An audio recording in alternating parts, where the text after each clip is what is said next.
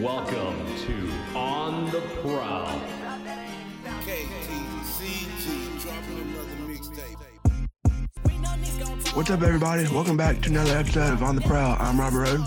And I'm Ramy Johnson. Thank you for listening to us today. Today's episode, we have former University of Memphis tight end standout Joey Magnifico with us. So, Joey, Joe, How you doing? How y'all Joey, welcome to the show. Appreciate you having me. Appreciate you having me. We wanted to have you on this week because tomorrow is the Temple game, and last year, of course, it was the he caught it game. So tell us more about that moment and how the sideline all knew you caught it, but the refs didn't. Man, it was a crazy time. Uh, I mean, I came down with the catch. They called it a catch on the field, so we all they called a timeout. So we were out there just talking in the huddle. We all knew it was a catch, but uh, they came back and said it was reverse. So I mean, it was it was a bad time, but I mean, it worked out in the end.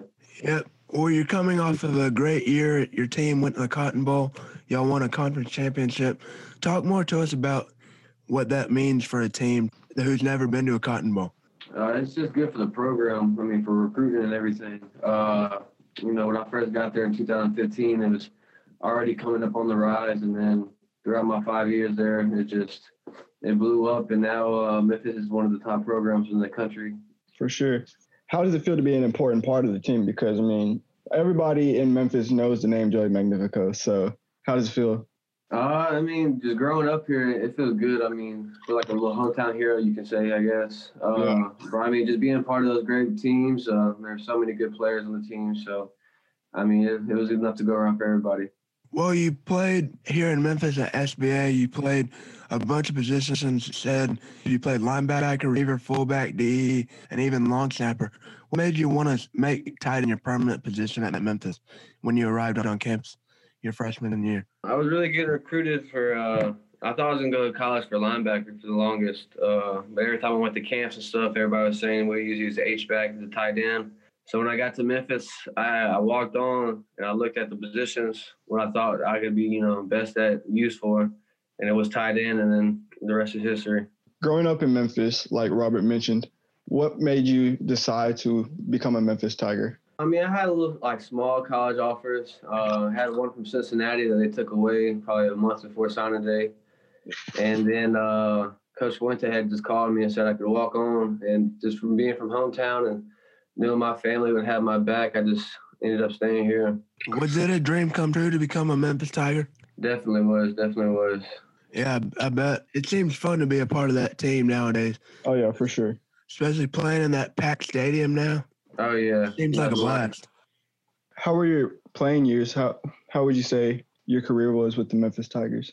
Uh, I think my class was the most winningest class in, in Tiger history. So, I mean, it was it was a joy. I know everybody in uh, Memphis in the locker room and stuff. We're all like brothers and still keep up to this day. So, I mean, it was once in a lifetime dream for me to uh, play, and I did it. So, If you had to pick, what would been what have been your favorite memory while you were on the team? uh, I mean, there's a lot of them, but uh, either the championship this past year or uh, the, the game day this past year. Those two two games stand out to me the most. Oh yeah, those those games were special. I mean, I was at both, and the game day that was just electric. Everyone was getting there super early. I got there about seven thirty, and man, all day just Tiger football. It was so fun. Yeah, I stood over there by Oh, yeah. O'Sullivan's and I couldn't see anything, but I just heard the Kirk Herbstreit and Corso and everybody. It was a blast. Oh yeah. And then that Antonio Gibson kickoff return TD to start the second half, dude. That place was fired up. Oh yeah, that was loud. Uh, I'm getting chills thinking about it right now. But no, you and me both, man. I missed it. I was coming back from getting popcorn or something, and as I was walking up my stairwell to get back to my seat, it was happening.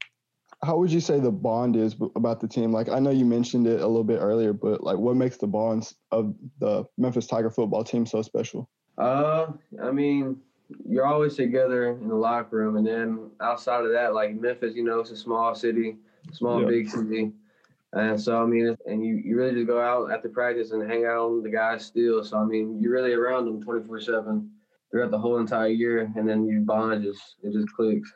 What life lessons have you learned from playing the game of football?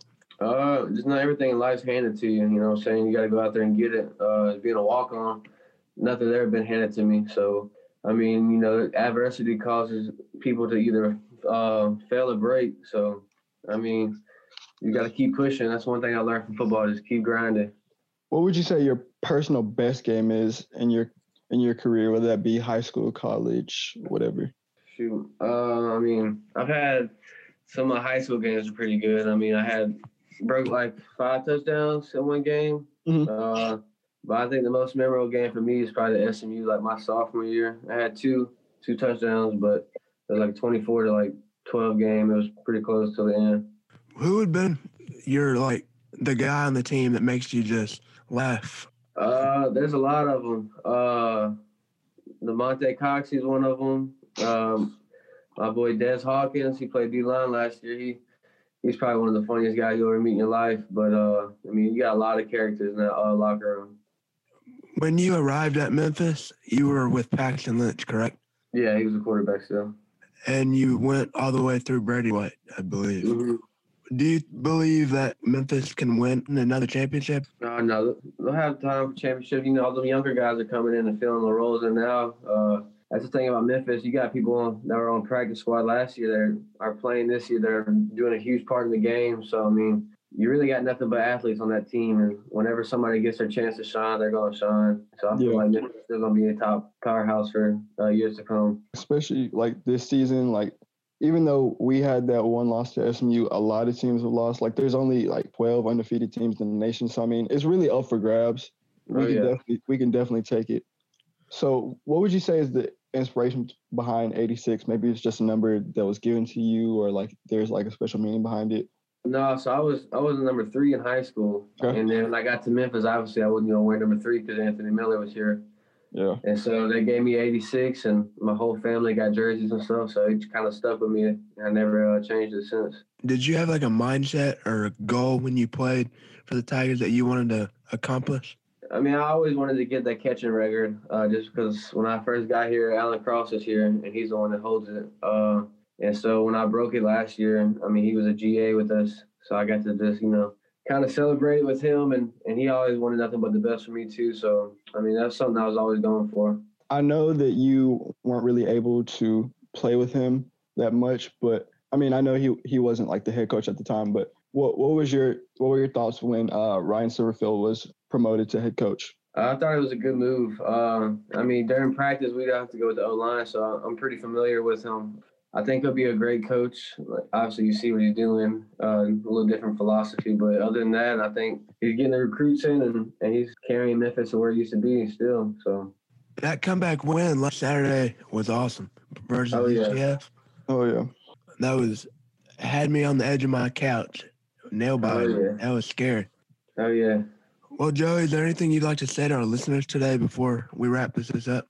Uh, stay tuned this Saturday for Temple game. And, uh, I mean, go Tigers. Appreciate y'all having me on here. appreciate you coming on, man. Can y'all do two things for us? One, like and subscribe. Two, be sure to share with friends, family, and loved ones. And also follow us on all social media.